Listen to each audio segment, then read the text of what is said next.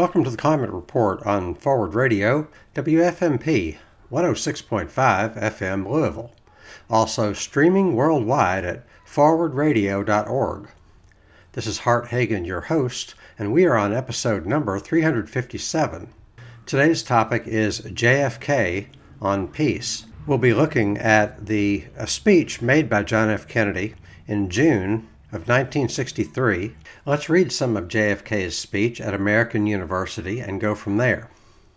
He says, I have chosen this time and this place. He's at a commencement address. I have chosen this time and place to discuss a topic on which ignorance too often abounds and the truth too rarely perceived. And that is the most important topic on earth peace. What kind of peace do I mean? What kind of a peace do we seek? Not a Pax Americana enforced on the world by American weapons of war, not the peace of the grave or the security of the slave. I'm talking about genuine peace, the kind of peace that makes life on earth worth living, the kind that enables men and nations to grow and to hope and build a better life for their children. Not merely peace for Americans, but peace for all men and women. Not merely peace in our time, but peace for all time. This topic I have chosen JFK's speech to American University in the middle of 1963 because it's very timely. Uh, in, in 1963, JFK, with the approval of the Senate, got a nuclear test ban treaty done, which requires two thirds of the Senate. So John F. Kennedy and the Soviet leader Nikita Khrushchev, who had not always had a great relationship, managed to prioritize peace over war and confrontation. And they did this. You know, JFK was had to go against the own his own uh, hardliners in his own government, the cold warriors in his own government, the military staff, the his um, his cabinet, the people in Congress, the people in media, and Khrushchev, by the same token, had to go against the hardliners in his own government that were all for confrontation and nuclear buildup and war. Khrushchev and Kennedy had a, a back channel letter writing uh, relationship going. One of Khrushchev's letters to Kennedy was even 26 pages long. And they had to send this through the back channels because the people in their own State Departments and their military would have been willing, they thought, to sabotage any talk of peace. So they had to have secret correspondence going on. And it's the same way today whether it's Biden or Trump or Obama or Bush or Clinton or going all the way back, there's a tremendous amount of pressure to be militaristic. There's pressure to be confrontational because there's a lot of power and money in war that is not available through the pursuit of peace. And as I speak, we've got this confrontation going on in Ukraine Call it a proxy war if you want, but there is direct involvement on the part of the United States. There is a direct threat of escalation. There is brinksmanship with another nuclear power. And this goes to show you that national security has nothing to do with national security. National security is just rhetoric national security are merely words. Because if they were if the powers that be, including the president, including the Congress, including all the committees in Congress that pretend to have our national interest in mind, if they were concerned about our safety, they would do everything to avoid confrontation with another nuclear power. You're never going to hear this on MSNBC or CNN. You're not going to read this with any regularity in the New York Times or the Washington Post. You're not going to hear this on NPR. Not with any regularity and not with in any proportion uh, to the uh, importance and the gravity of the situation.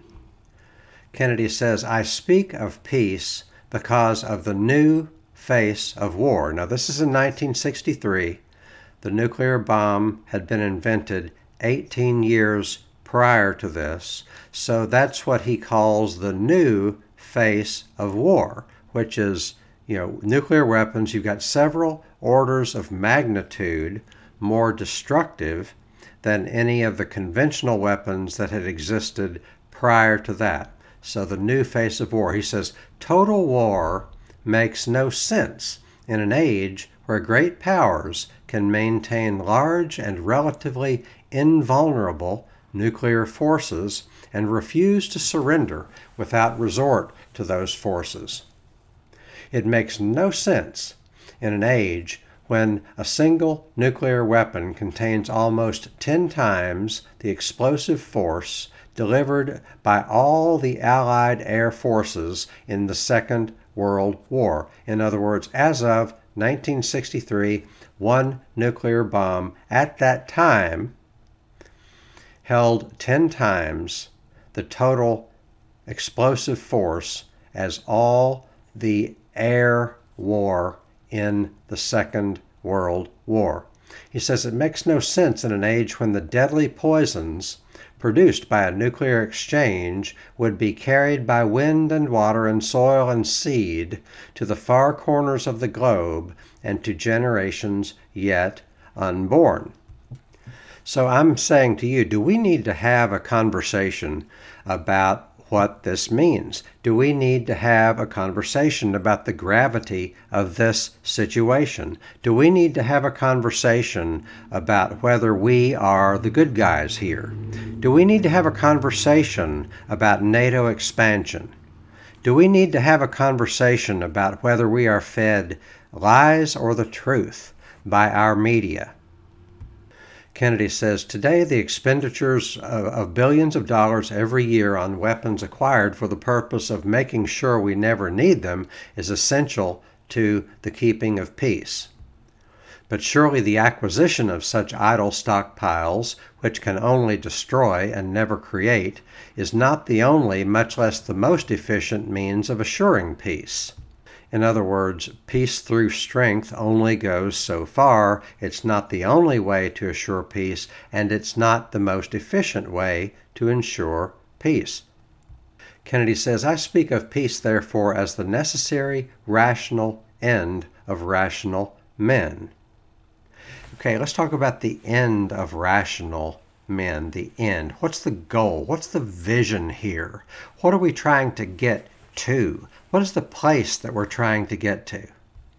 If the place we're trying to get to is peace, we have a strange way of showing it. If the place we're trying to get to is prosperity, we have a strange way of showing it. If the place we're trying to get to is a, a stable climate in which we can prosper, then we have a strange way of showing it.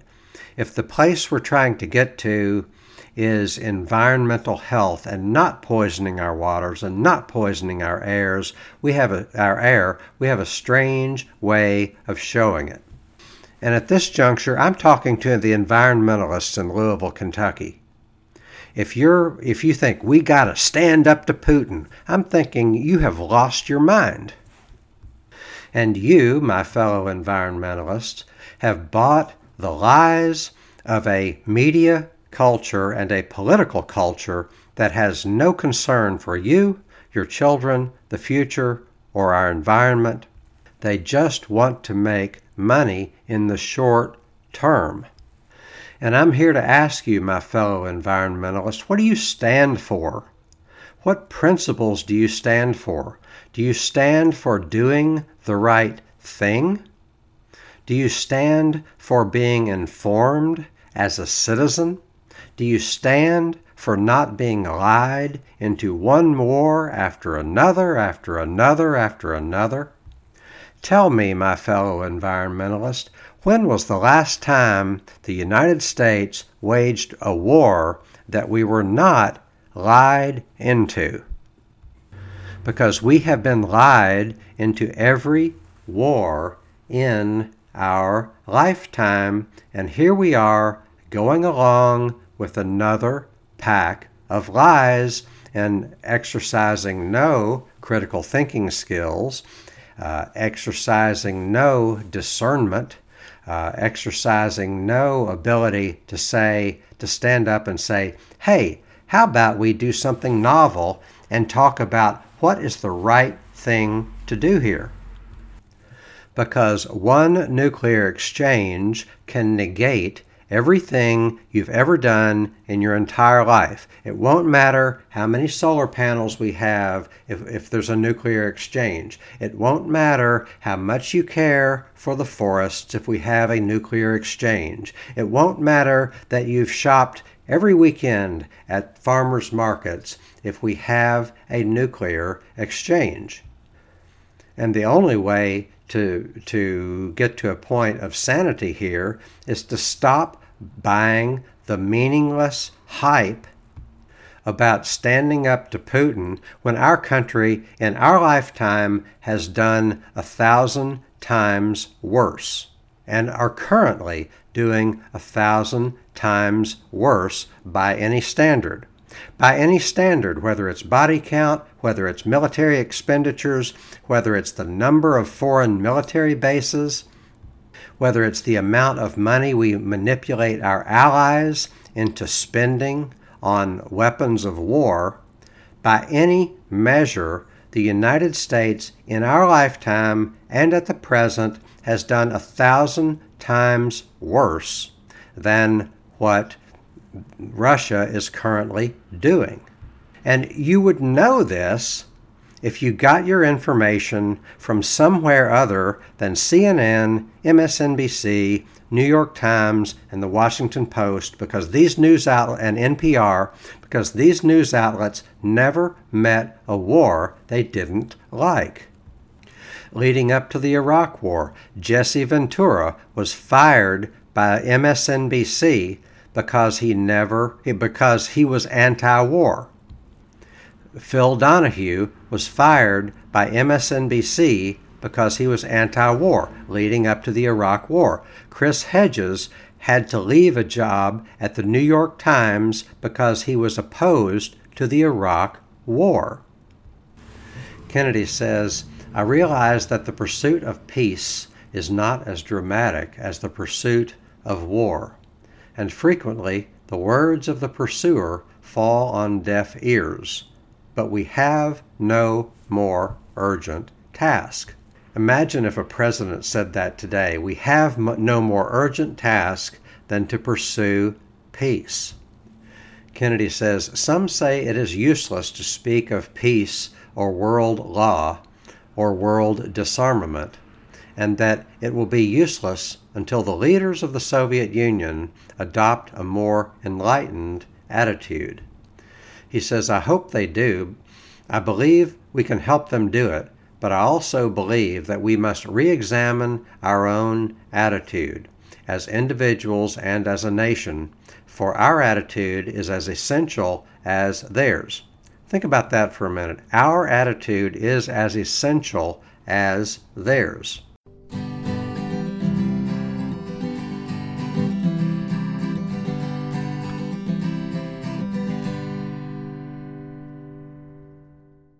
Anybody who knows what's really going on in the war in Ukraine and in, with the NATO expansion, with the U.S. meddling, anybody who really knows what's going on is going to understand that our attitude is as essential as theirs.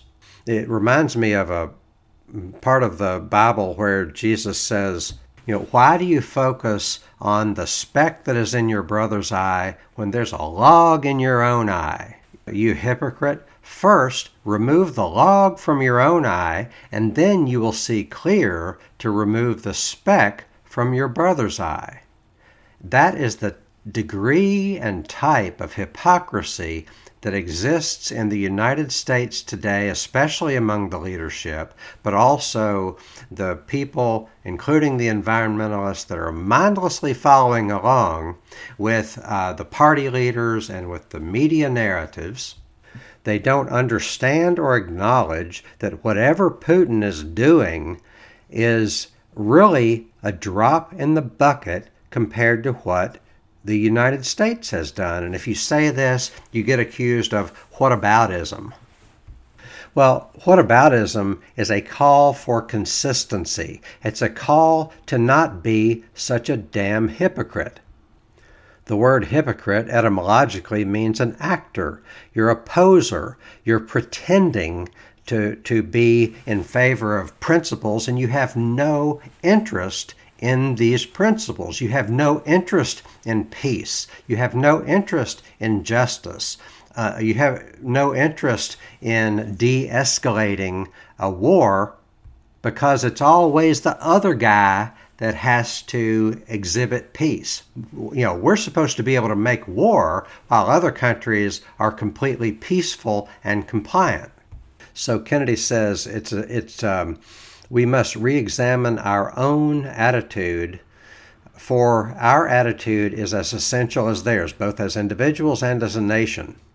And kennedy says first examine our attitude toward peace itself.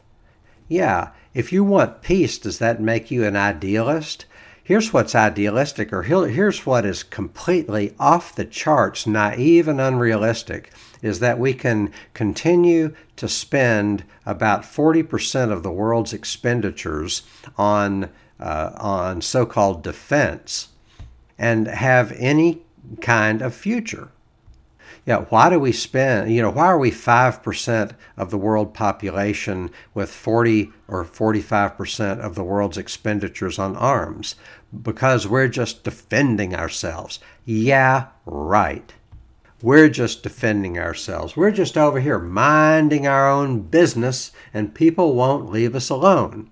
Yeah, we're minding our own business. That's why we have 800 to 1,000 foreign military bases. Do you know how much how many foreign military bases the rest of the world has? About 30 combined. All the other countries of the world combined have about 30 foreign military bases. We have 800 to 1,000. The exact number is not known and it depends on which ones you count. Are you going to take this cluster of bases and count them as one base? Are you going to count them separately? That kind of thing.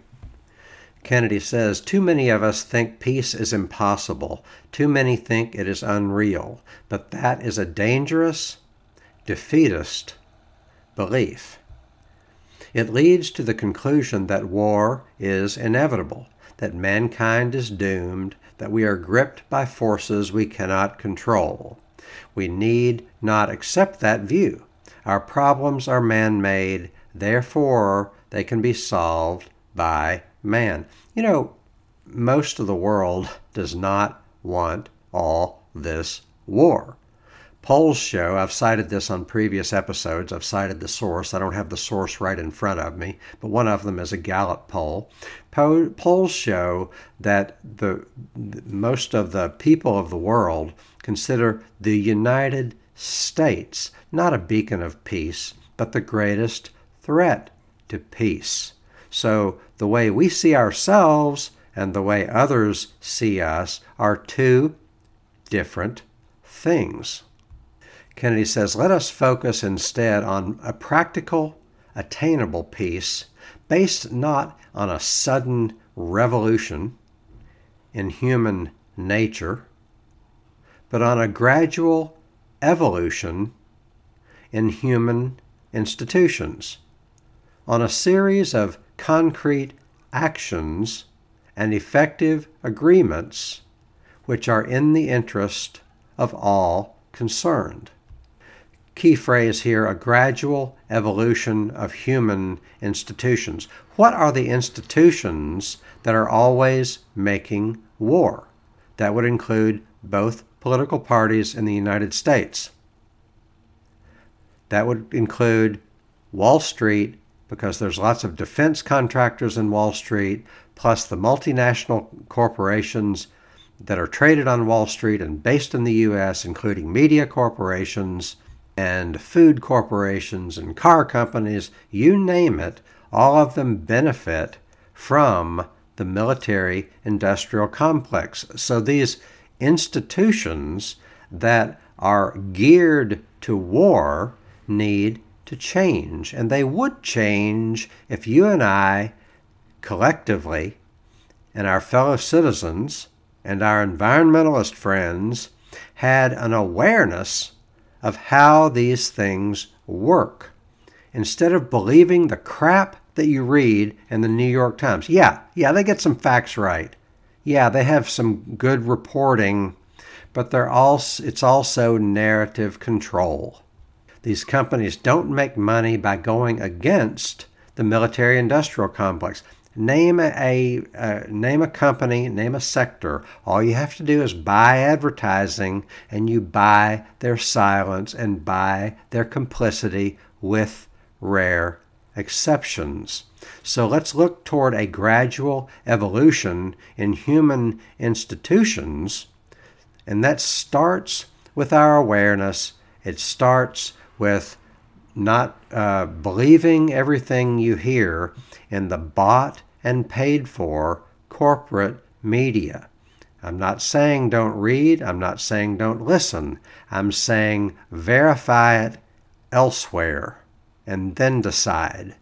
Get some get much of your information from independent sources that are not bought by the military industrial complex. So Kennedy says peace is a process, a way of solving problems. With such a peace, there will still be quarrels and conflicting interests, as there are within families and nations. World peace, like community peace, does not require that each man love his neighbor.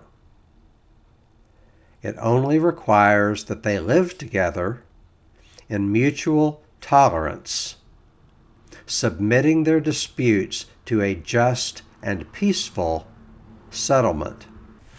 What does that sound like? Submitting their disputes to a just and peaceful settlement. Hmm. That sounds kind of like what the United Nations is supposed to be. The United Nations is supposed to be a tribunal where we peacefully settle our conflicts. And but it hasn't been working for 70 years. It has not operated as its original purpose to settle international conflicts peacefully. Why is that?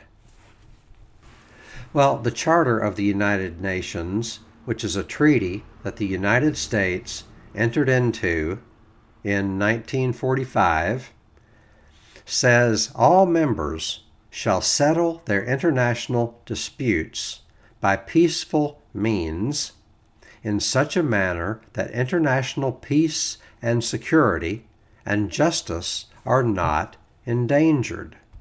This does not happen when the president says Putin has got to go. This does not happen when the, the president and the secretary of state and all these uh, people in Congress are acting like all virtue resides on our side.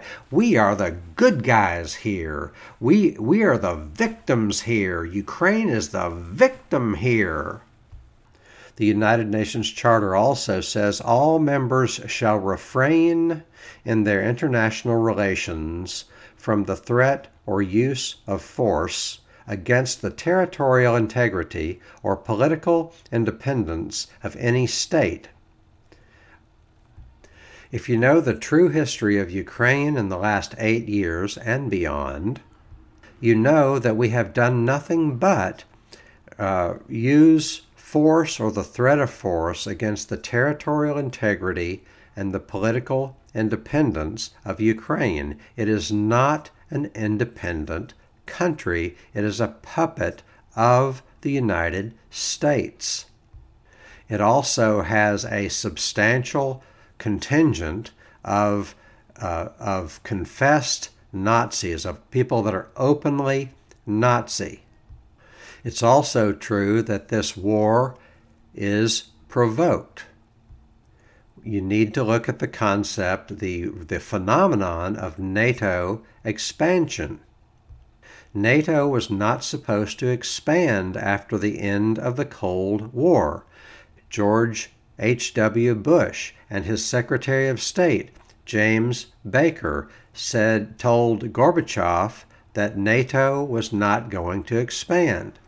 Gorbachev said, Hey, you know, the reunification of Germany would be a nice idea, except for the fact that uh, Germany, like, you know, invaded our country in World War II and killed 27 million people. That, that just that small detail. So we're not comfortable. Gorbachev said, we're not comfortable entirely with the reunification of Germany. But we're willing to go along with it if you promise us that NATO will not expand to the east. In other words, NATO is not going to acquire more and more countries, and we don't want NATO to expand up to our border because that is threatening to us in principle and in practice. So, what did we do? Okay, so George H.W. Bush, James Baker, this is well documented.